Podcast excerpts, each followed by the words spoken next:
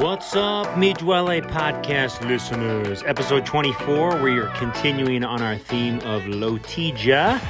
We brought on two veterans of the race, Dave Sharp, Paul Watson. They trained together, they've raced together, they've been friends for years, and they share some of their secrets about the course, uh, nutrition, the way they train, the way they think, and how LoToJa kind of played a big part in their life for the last 20 years. So, pretty fun to hear from these legends uh, what they do and how they make the race work and really why they do it. Uh, a lot of what we do on the Mi Duele team revolves around wrapping up the season at this race. So it's fun to hear from these two guys who've been on the podium so many times and have raced uh, the race so many times. So hopefully you love hearing from them. Obviously, Dave's uh, a repeat customer here.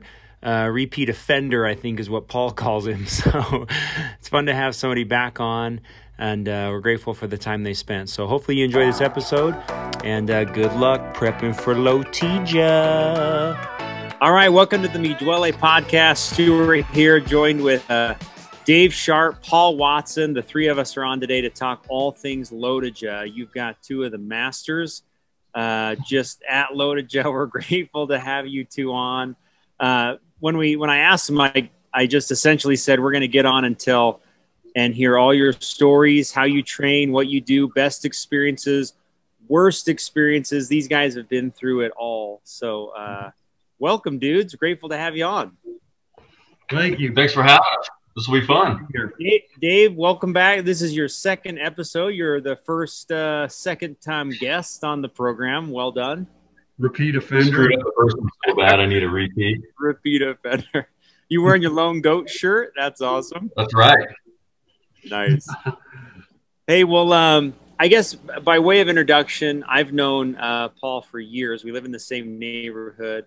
And uh, man, Paul, you have been an avid cyclist, athlete, very active your whole life, especially through the school uh, as a school teacher for Wasatch Junior High. I do. Uh, I know all the old war stories of students that used to take uh, down to Moab. yeah. Everybody's yeah to have that experience down there with you. Uh, I, was that a yearly trip you used to take students down there? Yeah, yearly.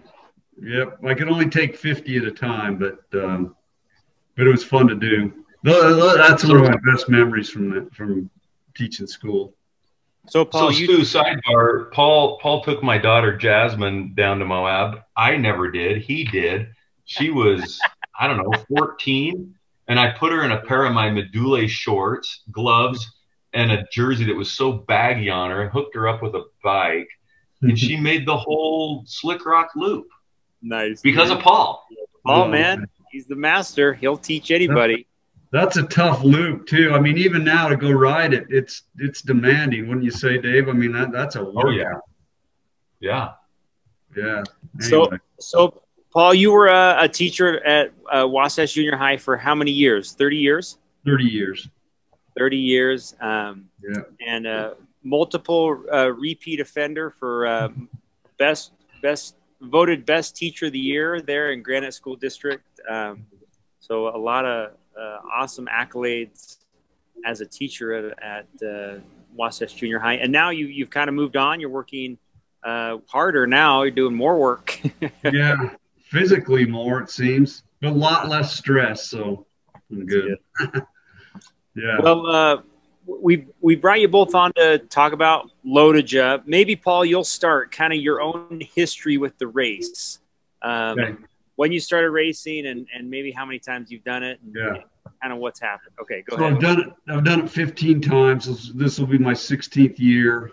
Uh, and I think Dave, you would know. Uh, I think like Jim Hutton, uh, Ken Jones, those guys, they're at 20 plus years, I think. So, Peterson, Moser.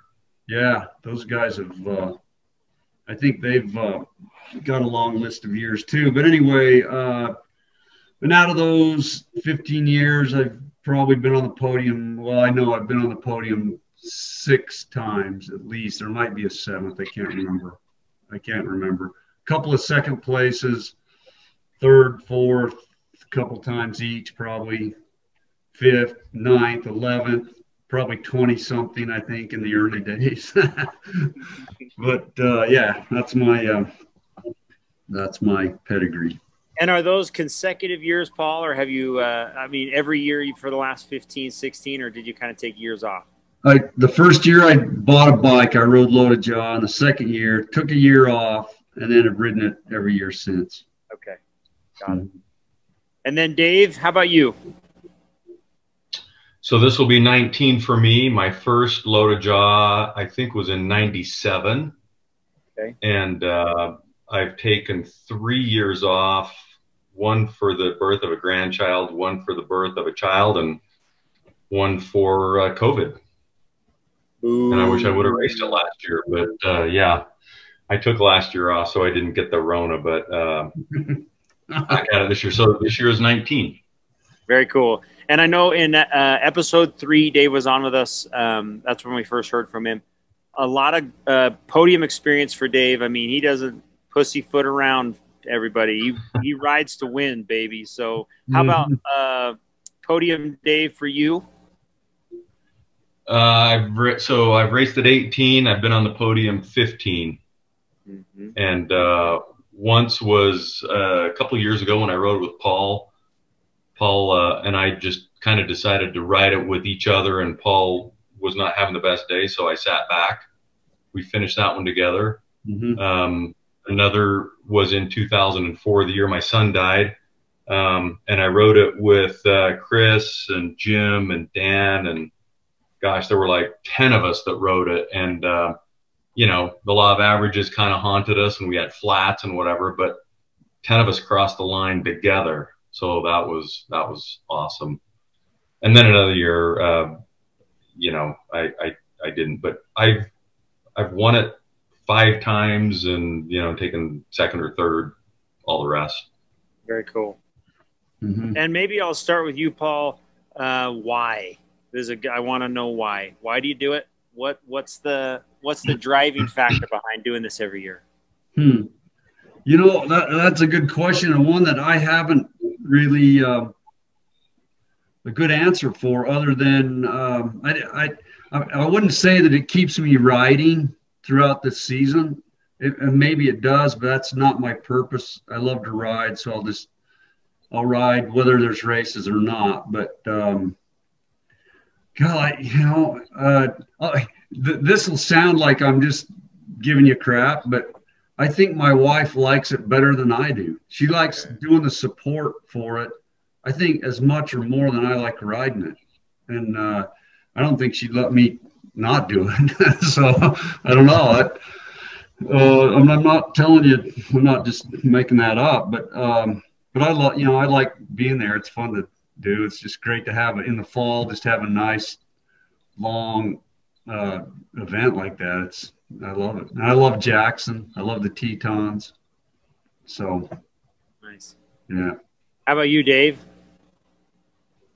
So uh, the first year that I did it, uh, my buddy Corey Gillette had done it a couple of years, and my first year there were 300 total riders, racers, and wow. And so I had trained with Corey all summer, did the Alpine Loop. I thought I was going to die, and my number one goal was to finish, mm-hmm. and uh, and I got a so my first year, you know, I went out as a Cat Five. I was in a breakaway. Our first feed zone was at mile 90. I'd put a new chain on the day before, and it was I had a sticky link in there. So during the we stopped to get our feed, and I was like bending my chain to make it more pliable, and it snapped. Hmm. So some one of the other guys in the break with me had a chain tool he let me borrow, and then my support dude helped me with it. And I got back on, and I was in no man's land for a hundred miles, just dying and dehydrated. And I thought I just got to finish, and and I did finish, and then I discovered that I took third. And I'm like, I can do this. I can win this thing. and and then I started doing it and I started winning it. And and I'm like, it just I was never an endurance guy before. And I just got the bug. But I would say for me the why is bar none the camaraderie of the training all summer long with guys like you guys and everybody on the team those big long Saturday rides where you dig deep and then you just relish that every week and it's addictive. I mean, and I can't get enough of it. And that's what keeps me going all winter long is thinking about the training and then just the anticipation of the race. And yeah, there are a lot of other big races, but for whatever reason, LoToJa is kind of the holy grail because it's so freaking long and it's hard and it sucks at times, but that's what motivates me. Nice. So good. And it's awesome. Yep. I uh, I have you guys ever hiked Have a Havasupai down to the waterfalls? Wish I had. No, but that's on the bucket list. So it's kind of one of those things where when you get down there, you're like, this is incredible. And then when you hike out, you know, for the first couple hours, you're like, this is absolutely the worst thing I've ever done in my life. I will never come back here. It does not matter. And then a week later, you're like, you know what? It was, it wasn't that bad. We got to go back. And I feel like Lotus is exactly the same. It's like mm, yeah. thing. Um, yeah. Dave, you said it, it was the LoToJa glow. You know, when you're done, you're just like relishing in all the experiences that you've had and how fun it was. And I love that, uh, that week after. Well, and I will, and I'll say that probably the highlight for me of the whole race is the hour after where we're sitting in the river, which is kind of a new thing now. and I can, um, you know, scab off Sean's Lay's potato chips yeah. in the river and just hanging out, talking about stories with everybody and watching them finish. Yeah. That is the highlight for me of the entire race. That's a Giardia factory, man, with all those, all those butts in the river. Woo! So, Paul, if you're thinking back, uh, anything that really stands out for you, best or worst experiences, um, you, you, got a you got a little list. Um, I've just had two years that have been really bad, where um, I I have a hiatal hernia, which creates GERD or uh, reflux disease for me. So I have to be careful how I eat. And for a few years, when I was trying to get more and more fit, it was you know that that race would just bring out the worst in me. But and it, it's a showstopper when it happens. You know, I mean, I just limped to the finish line. But but um, so those those two or three years when that was raging, those were bad. But but then you know the rest of them have been good, re- regardless of the results. They've been fun, and um, and I, you know, whether podium or not, um, I've loved doing them. It's, it's, it's a great event. So, yeah, just a couple of bad ones. Any any best experiences, Paul? Anything that you remember? Uh, you know, days where everything kind of came together. Um, well, I I remember um, the one where one of the ones where I took second. I was in a sprint with uh, Scott Kaiser for the finish line. Dave knows him. And uh, anyway, um, I was cramping so bad, and uh, and I as I gained on him, I went out around him and got about halfway up, you know, to where I just a wheels, you know, diameter, so to speak, off of his, off of the finish line, and he, um, and he won that. But it was but it was just fun to be in the sprint with him, you know, to, to give it a go. But anyway, that, that was a fun year. And Chris Peterson was right close. He was not far behind. I think I think he was right in the mix there. And Ken Jones took from our team took uh, third that year. Wow. So um, that was fun having that many Medulis kind of finished together. Anyway, I know Dave. You always say that. How is it possible that 200 miles could be decided by half a wheel length at the end. Just crazy yeah. to think about. Every year. Dave, how about you? Best, worst experiences? Anything really stand out for you looking back? I mean, my best experience is every year. My worst experience is every year at about mile 190. my my feet hurt so bad. I'm I'm developing neuropathy in my feet, and I get the intense hot foot after about six hours. Oh and nothing will solve it. So that's terrible. And then the bladder control is the worst. You know, I had a year with 10 bottles in and zero out, and I was in a break and we didn't stop. And I was in so much pain. And so those stand out as just painful experiences, but every one has been my, my best experience also. Uh, the, the, the ones that stand out probably for me are the first one because I finished. Mm. After that was the 2004 when I, you know, was surrounded by all these amazing guys who kind of carried me through the season after my son died, and then we rode it together and finished together. And then 2005 was Snow to Jaw, and for me that was um, that was awesome because it was kind of a race of attrition, and I was probably 12 or maybe 15 pounds heavier at that time, and so the cold didn't really affect me, and I just I just kept going and just kept hammering. And I made it through Montpelier and I was solo, and then I caught Jarom Zinger going up Salt River, and we rode together until halfway through Snake River Canyon, and then he pulled out for a bit, and I just kept going, and I think I ended up like fourth or sixth overall, and and won it, but and it was the most miserable day on the bike ever, but it was it was awesome, you know. So th- those are probably my highlights. Hey Dave, Dave, tell tell uh, tell Stu about the uh, race where uh, you got quoted in the Jackson Hole newspaper uh, when you cross the line uh, after drinking all that those ten bottles of drink and not stopping to pee. Uh, that was the one. I mean, I crossed. So I was in a break with two other guys, and they were teammates, and they both peed off the bike on oh. the descents. I can't do that. I have the worst stage fright in the world. so uh, I can't even pee when we pull over. So yeah, I mean, I crossed the line, and I mean, I couldn't even see. I was in so much pain. I literally threw my bike at Jeannie, and I said, 10 bottles in, I got to pee like a racehorse. And I just bolted for the outhouse. And they quoted me in the, in the Jackson paper on that. Oh my gosh. so good. That was not intentional. Well, you both have uh, extremely dedicated work work ethic. Uh, like like Paul said, I don't even know. I mean, if if they decided to do the race tomorrow, you'd both be ready. Um, may, maybe walk through a few. Um, how how how does your minds think when it comes to training? Is it is it, uh, it is there a plan? Is there structure? Is there uh, must do's for you guys when it comes to training for this day? Is there stuff that you you've learned that you've got to do? It has to happen in order to be ready.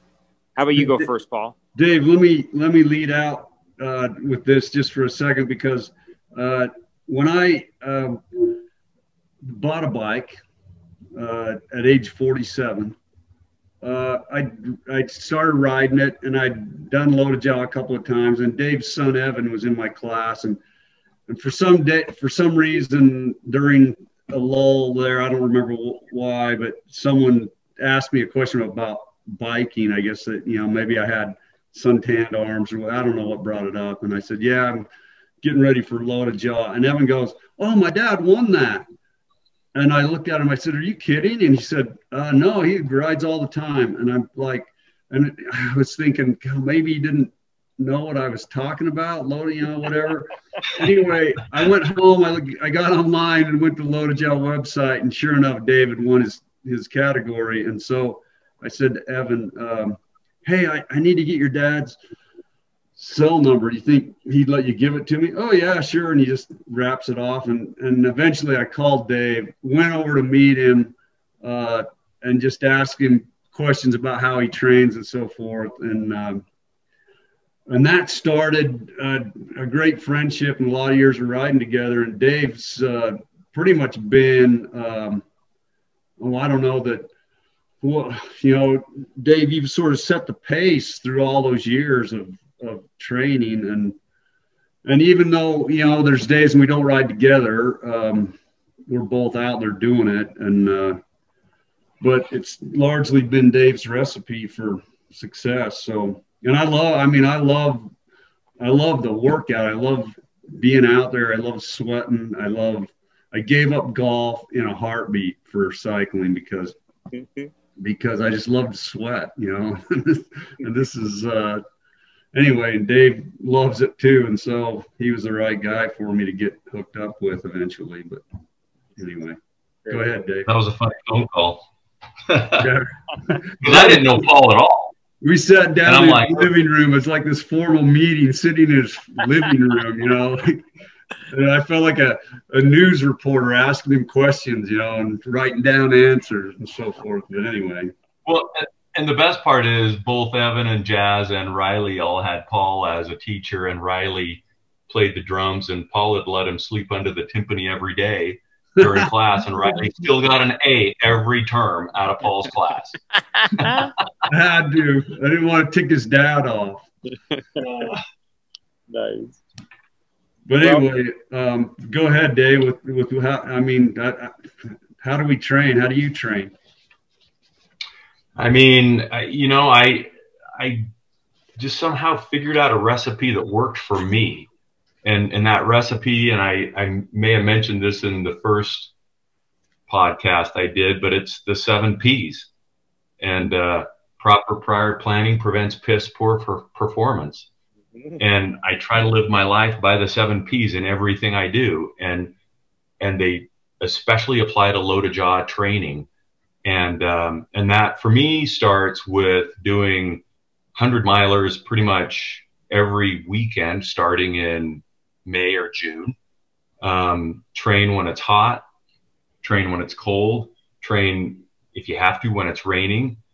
Um, train like you're going to race, so that when race day comes, it's just another training day. So that you know eh, you've got to learn how to eat on the bike because you know most of the rides we do are five or six hours. By the time you get into hour seven, eight, nine, your stomach shuts down, everything starts to hurt, you feel terrible. You've got to train that way so that when that hits you during race day, you're prepared and it doesn't derail your day. Mm. Um, so, you know, uh, for and I raced the crits for years, and those were super helpful. I would say probably, you know, like Stu, as you mentioned at the top of the hour, uh, amazing how you could do this 200 and, you know, five mile race and then the last mile is a sprint. So, uh, and that's almost how every race has come down for me. And for me, racing the crits taught me how to sprint. So, you know, I would encourage everybody go out in a group of two, three, four guys, go out on Wasatch, set some markers, foam poles or whatever, and just start sprinting each other. Learn how to draft each other. You got to figure out through the course of the race if this is going to come down to a sprint, whose wheel is going to be the strongest? How am I going to play this out? When do I want to go? And invariably, the best laid plans always fail.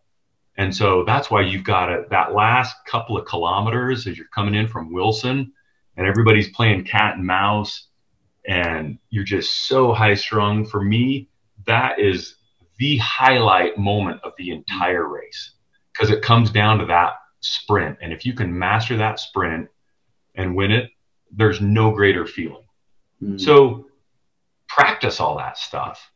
And uh, of course, you got to put in the time, you know, so that you're physically fit, but you got to have the mental fitness um, so that you can make it through, you can work through the pain and and also just have fun because for me a lot of times i'm like this isn't even fun i just want it to be over because i'm hurting so bad but anyway um that, that's how i train and so i start doing those rides in you know may june with all you guys and um and they're so fun and so then the day the race comes yeah i'm super anxious i don't sleep well I, I can barely eat anything but then once we get rolling and you just kind of settle in same. It's awesome. Yep. Mm. you guys have been there. It's awesome. Nice. Well, let's uh let's go to race day, maybe day before. Let let's say um I mean, I don't want to give away too many of your secrets in case we got competitors listening. You know, you never mm. know when that massive guy is going to be listening. right. Um, right. What do you guys? We have no secrets. what do you guys do like let's let's talk nutrition what have you learned over the years that it works for you you love it day before and race day. I mean what's in your bottles? What's in your back pockets? What do you do at feed zones? Let's just hear it all. Dave i think we're a little paul and i are very different so paul you go first. Yeah i think we're uh my my uh so in my bottles i carry one mixed with drinks one with water.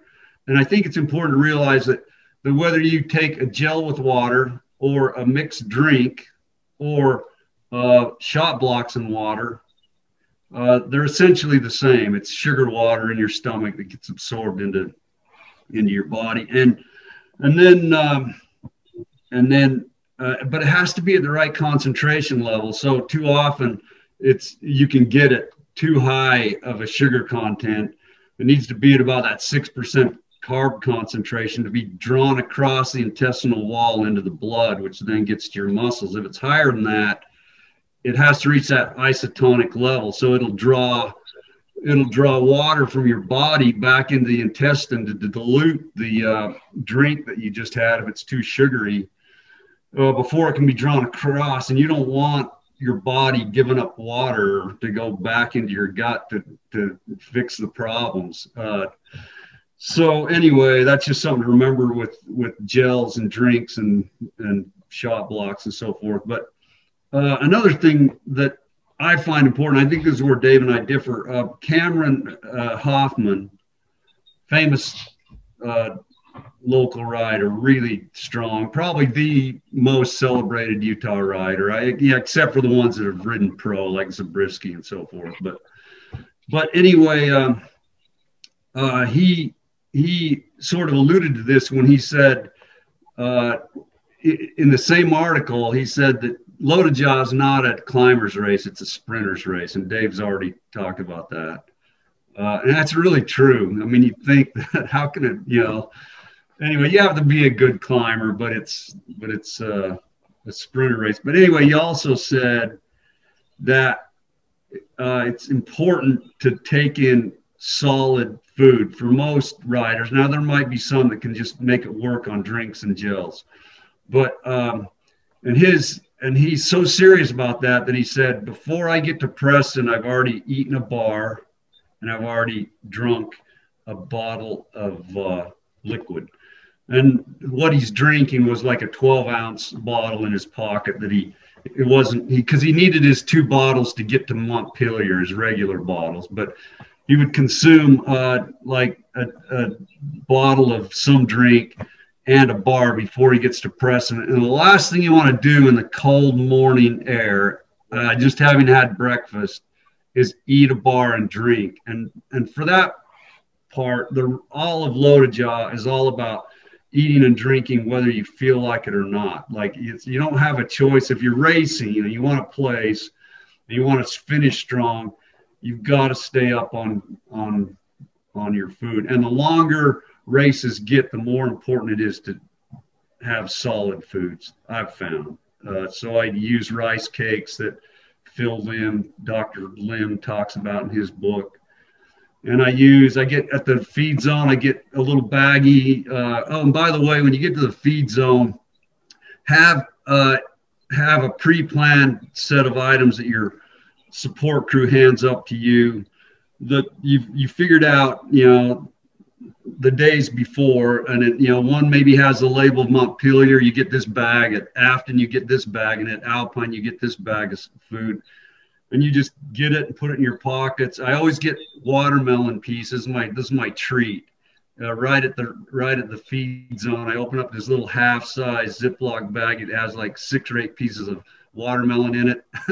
Nothing tastes better that day than than those pieces of watermelon. It just brightens your uh, outlook at least for a while. But anyway, in in my uh, hand up bag, there's these rice cakes that I've made.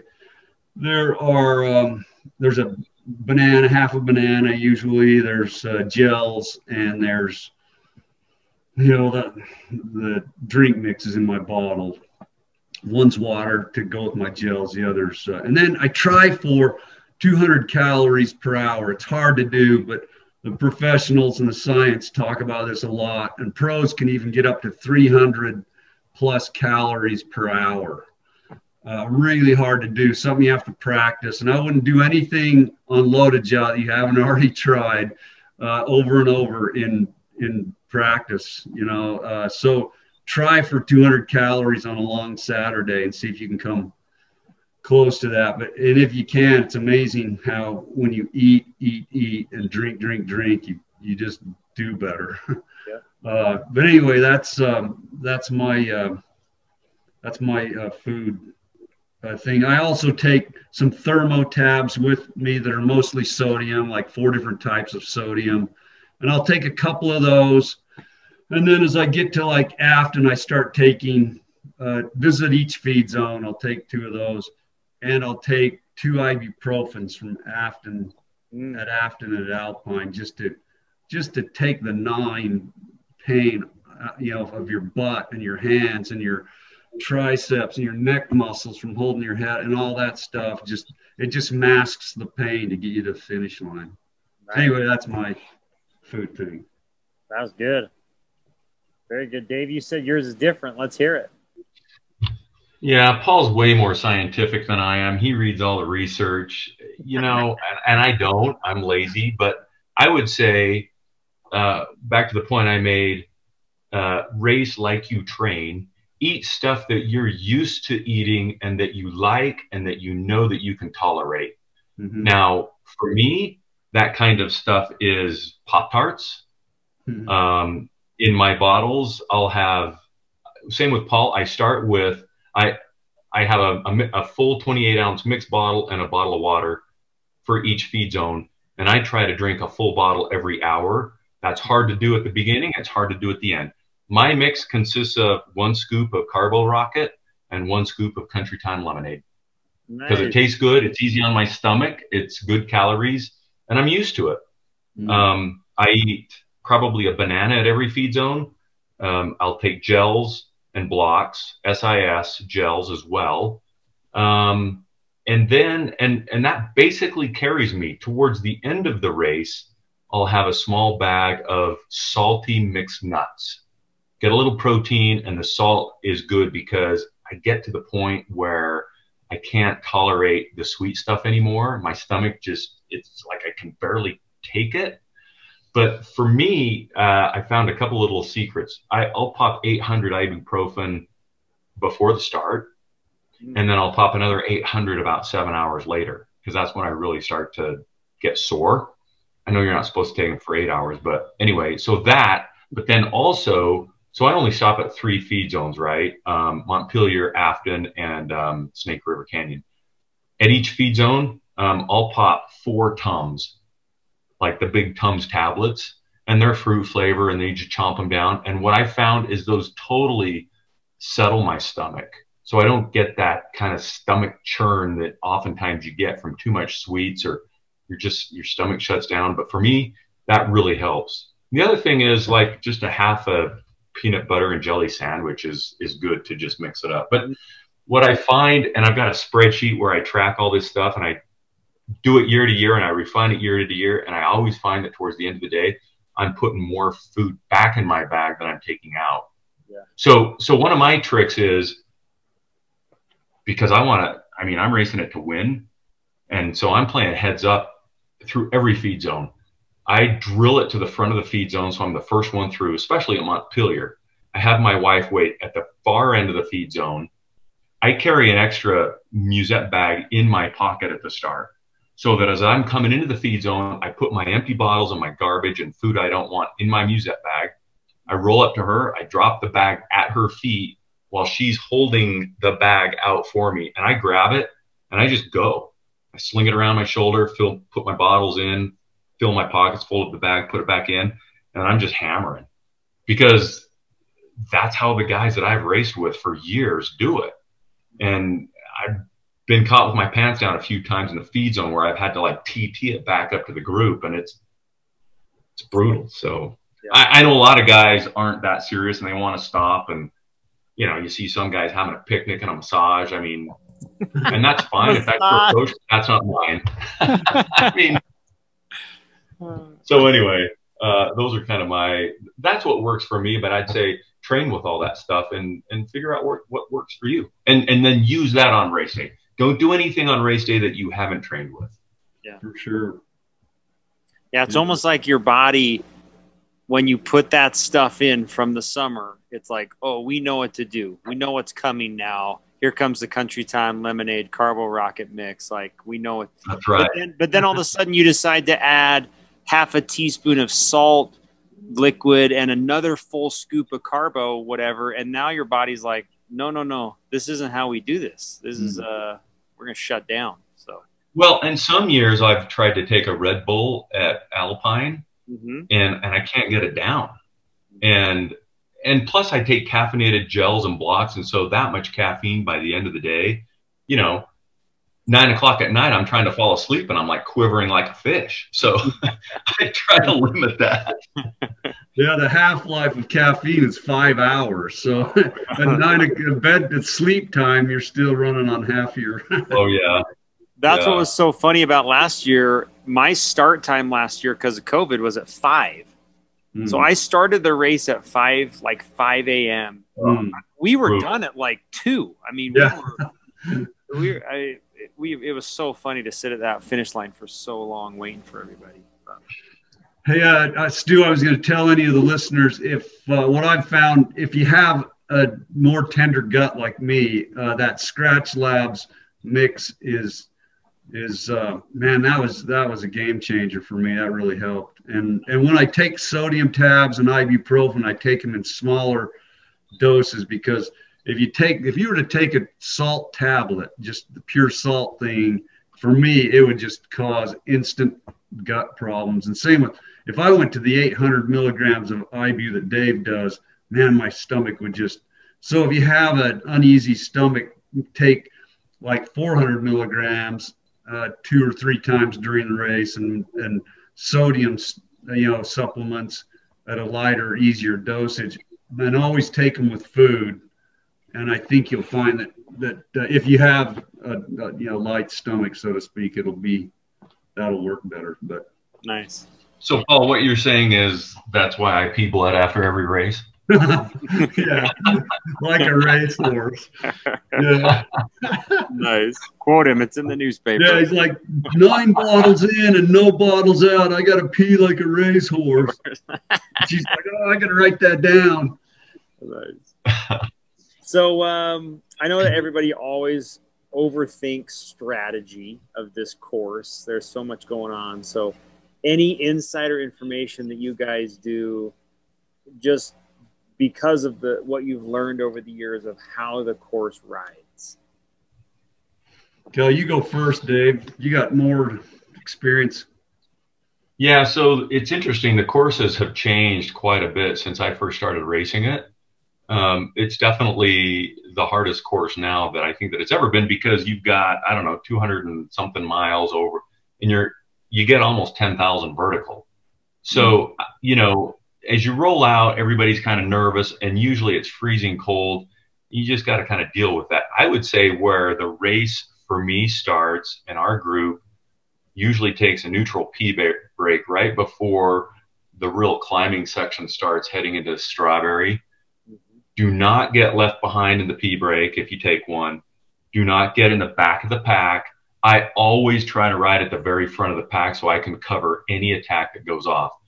And that's going to happen, at least in my group, every year I've done it um, at that base of strawberry. And the base of strawberry starts really long before the real steep section does. Because, you know, it's got a good, I don't know, three, 3% grade that gets hard because, eh, you know, the horses are out of the barn and they're going. And so then by the time you hit the base of the climb, I mean, you're, at least in my packs, they've been pretty thinned out to maybe 10 or 12 guys. Then you've got that strawberry climb. You hit it to the top of that.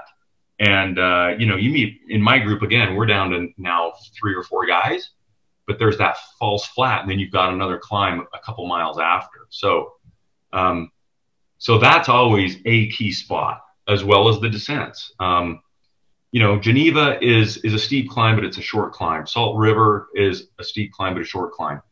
Don't get caught behind on the descents because, like coming off Salt River, mm-hmm. um, invariably, you know, you'll hit 50, 55 on that descent. But then as soon as you start to flatten out, a lot of times you'll hit a headwind. And if you're not with the group and you're alone, you're screwed because you'll never catch those guys in front of you and and from then on, it's just stay with the group, try to get the guys, everybody to work. I had an experience two years ago with the one dude didn't work, you know, at Hoback, and he just sat in the whole time and just coasted with us. And then he jumped us with 2K to go and uh, kind of took us by surprise, and he ended up winning. So you know, those are kind of for me the, the the places for the climbs where I always try to be at the very front to cover any attack. And then at the sprint, you know, it's just got it. You just gotta you just gotta be ready for it. Yeah. Never lead the sprint out. Never lead the sprint out because you'll get beat every time. uh, so find the right wheel to follow. Stay on that wheel until 200 meters, and then just give it everything you have. Nice. Mm-hmm. Yep. I think the ugly parts of the ride for me, uh, I don't know how you feel, Dave, but before Salt River climb starts, there's a there's several miles of uh, one, two, three, and four percent Yeah. leading up to that, and oh, I hate that because it, you just feel like it zaps your energy, and then all of a sudden you've got you know the the steeper climb of the day uh, staring you in the face, but. But anyway, Well, and the line for the KOM starts way before the climb even starts Yeah, on Salt River. Yeah. And I think so at that point, I'd try to, you know, do as much drafting as you can. I realize that two climbs have thinned the herd. So sometimes you're down to five or six riders, maybe a dozen riders if you're lucky. And, and if you can, um, you know, spend, you know, just be smart about how much time and effort you spend pulling the train because you want to start the the uh, serious climbing with something in your legs. But and then the descent there, uh, uh, as you know, all uh, any of you that have ridden it, you you descend like Dave said about 55 miles an hour. But then it's a it's a three percent, two percent, one percent downhill grade for quite a long while. And if you're if you can be with the front runners at that point, uh, you can you can spin at 30 miles an hour and still be getting a rest trading leads. Whereas if you're alone, like I, I, I was off the back, uh, just maybe 100 yards, and we topped out last year, and I had to drill for all I was worth, and I got to about 20 yards of the of the three guys that uh, descended together, and I just I just thought I, I can't, I got to quit. I just Mm. And I just like kind of went blank and just stayed on my pace and thank goodness hooked on and could and stayed there the rest of the day. But but that is not the way to do it, man. You've got to top out with those guys and and be ready to pedal on that after you've come out of your tuck. Be ready to pedal on that on that descent off of.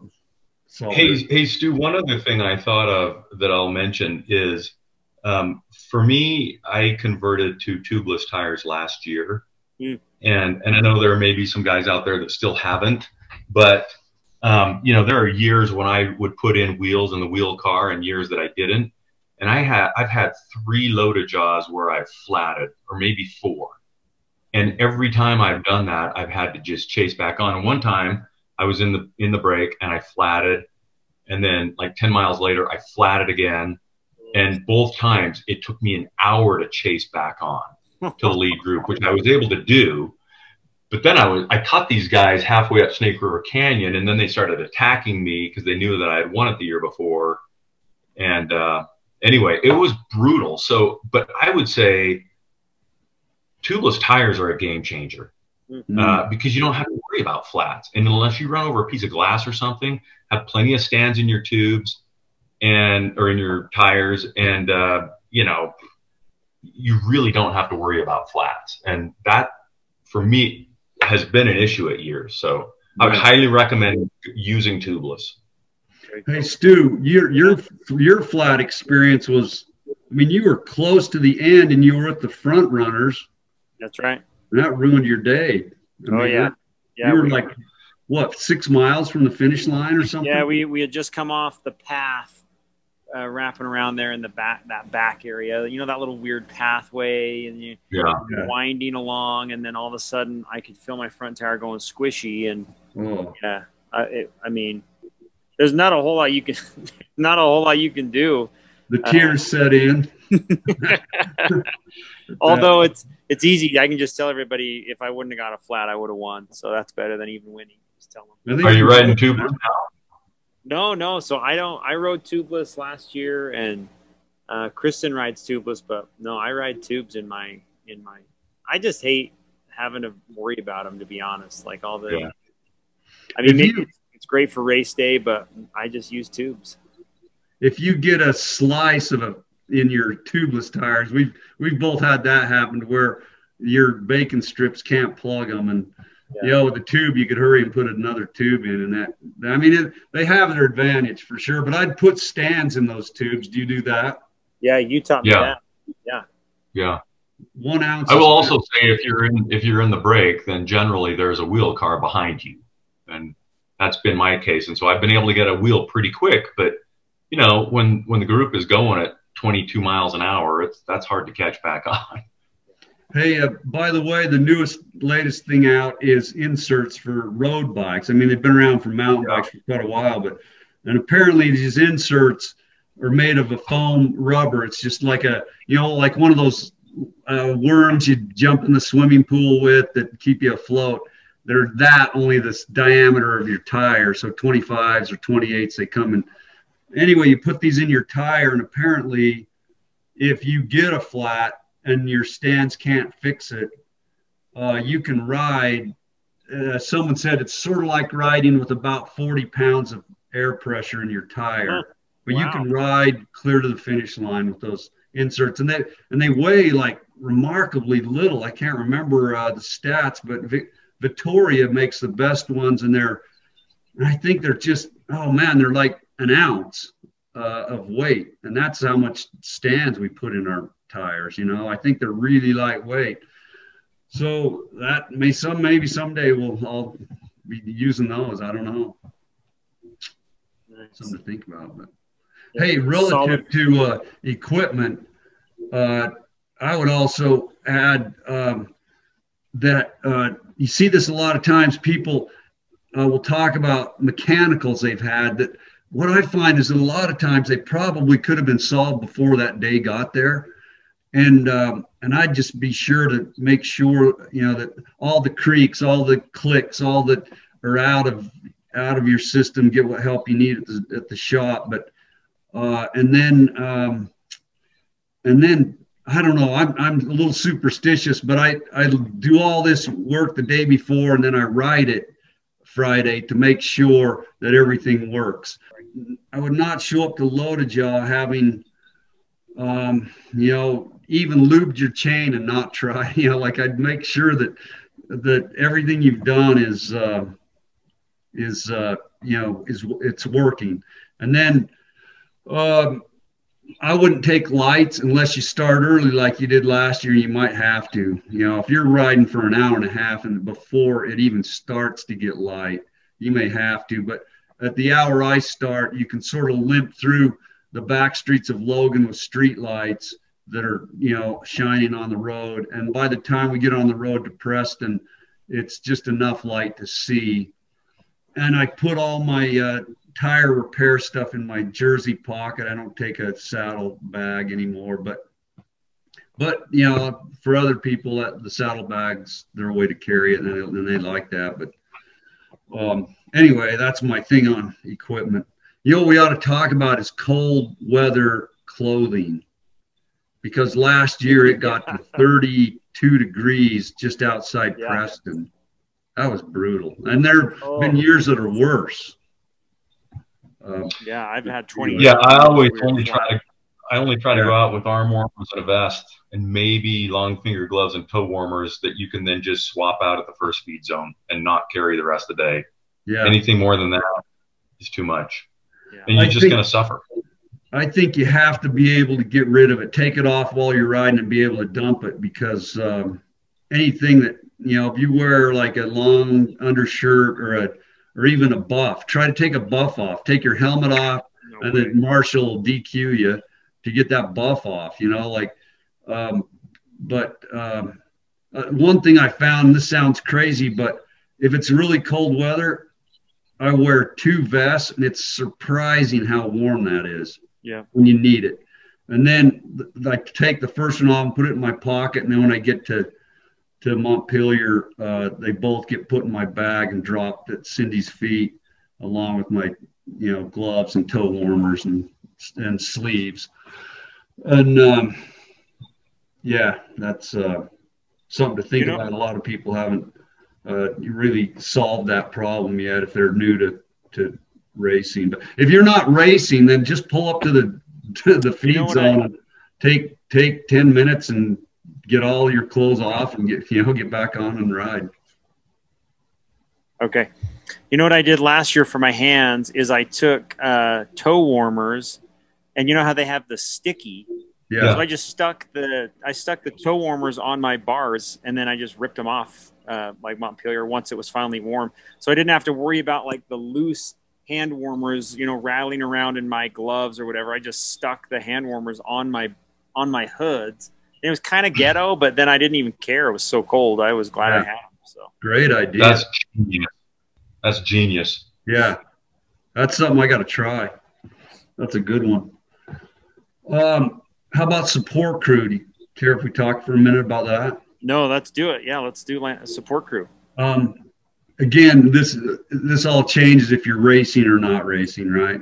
right. But let's assume that you're racing. Um, it's interesting to see uh, people, families come up with all the kids and pulling a wagon, and they've got um, you know like a whole spread of food there, as though um, as though the rider's going to come in and decide what he wants and and that and then they you know he'll pick and choose among all the stuff. That that works if you're not racing but if you're racing i think we're back to uh, you don't get that luxury. Whatever you put in your bag even if you don't feel like eating it you gotta you gotta eat it and go with it. But but um I, I like to use the neutral feed zones for water and occasional gel if it's there. Sometimes i just take the water and wet my back with it on a hot day and throw the bo- and drop the bottle before I even get out of the feed zone almost. But if you need the water because you missed a hand up or whatever, then you could always hang on to it. But um, that's uh, the, the, uh, one thing that often that newbies don't think about is your support crew needs food to eat themselves. That happens so many times, and and I've heard so many stories about uh, by the time they get to Afton, they're starving, and so they they find the local subway, and there's one there, and the line is two blocks long, and they die, oh, we'll just get in it, and that's your shortest leg from Afton to Alpine, and right. you're there and gone, and and there was no one there to meet you, and so uh, just make sure they plan food for themselves uh, because often they'll just jump in there and start driving and and not realize that they don't have any food to eat. And and to try to go buy food you know if you're a racer that that's just not a good plan for the day you know? Um, anyway uh, dave you might have other things. I yeah. Oh seven p's baby. Yep. Yeah um, yeah, that that race crew stuff is it is nerve wracking. I did it once for Kristen, where it was all I did was uh, was support her. It was tough. That's a tough yeah. day. It's a tough day of support crew. Not easy. Hey, another LoToJa tip I'd, I'd bring up is um, it's tempting to want to um, when you're racing.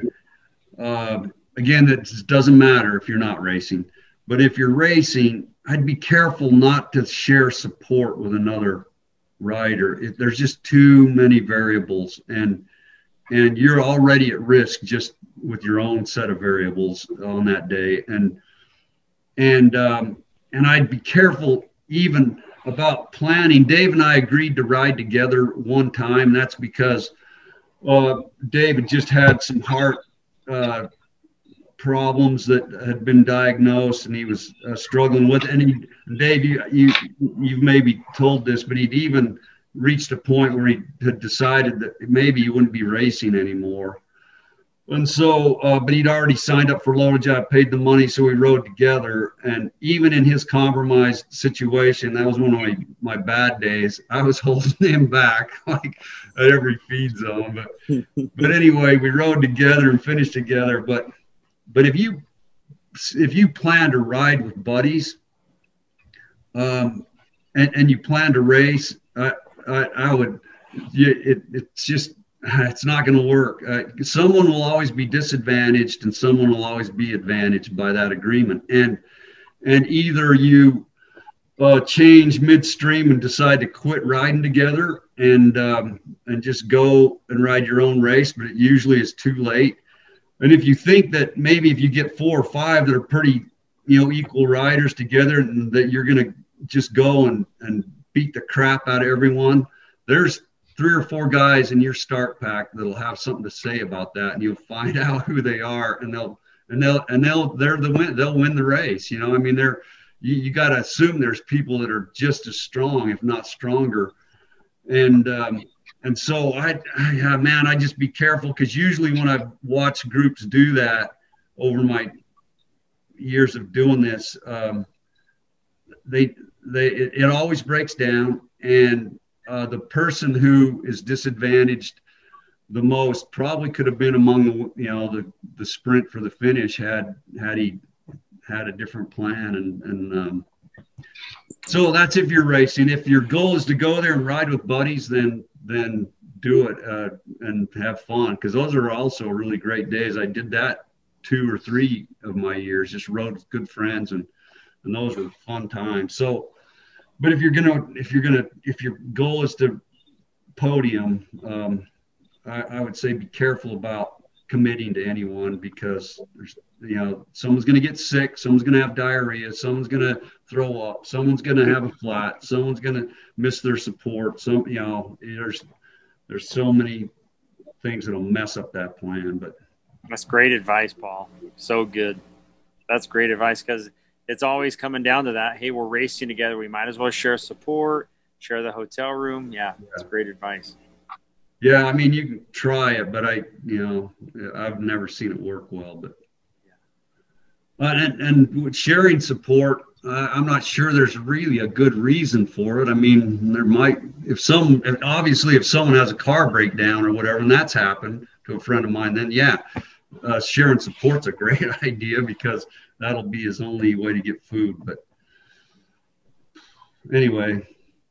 Well, nice. Hey, um, anything else? We're we're uh, kind of coming in for a landing here. Um, any other any other final thoughts here, Dave or Paul, as we wrap up? I would only say enjoy the journey of training, enjoy the race day. I hope everybody finishes, and I hope everybody wins. Yeah, you're all winners. Yeah. Everybody's winning. Hey, and I, Even and if you're say, on the podium. Yeah. I would say this that um, the best biker in the world is the one out there having the most fun. And on and, and on any uh, given ride, any one of us could feel or convince ourselves that we're the best biker in the world because we're having the most fun. And I think that's important to remember. And and then uh, for me, I always want to keep it in perspective. Um, the great adventure in life for me is family, wife, kids, and and this is secondary, if not tertiary or fifth place. I don't know, but um, but uh, the big adventure. Don't don't confuse. Don't get messed up. Don't let this take you away from bigger priorities uh, and and over a course of a lifetime you'll you'll you'll love your life because you kept it uh, you've kept it all in in order you know anyway great advice paul well uh, as dave said enjoy the best worst day of the year this is to be you learn some stuff to make your worst day a little better just kidding It's a great day. all right, Stu, you've done a great job as uh, the leader of the of the Madwali team, and you don't get thanks often enough. But man, thank you for all the effort and time and hours and, and and genius you put into this. Well, it's a lot of and fun. these podcasts are awesome. Well, let's hope people are listening. Let's hope it's not just one guy downloading it like 200 times a week. Oh, guys. I look up to you both. You're both uh, great friends, mentors, dads that I want to be like, fathers, uh, way you treat your children and wives. I'm grateful for both of you. So thanks for being on. Thanks to you. Well, thanks, Stu. That's funny because I say the same about you. Yeah. I want to be you someday, right? I want that beard, man. I want to be able to do that. This is glued on. oh man. All right. Love you, bro. Love you guys. Okay. All right. Thanks, guys. Hey, see, see you.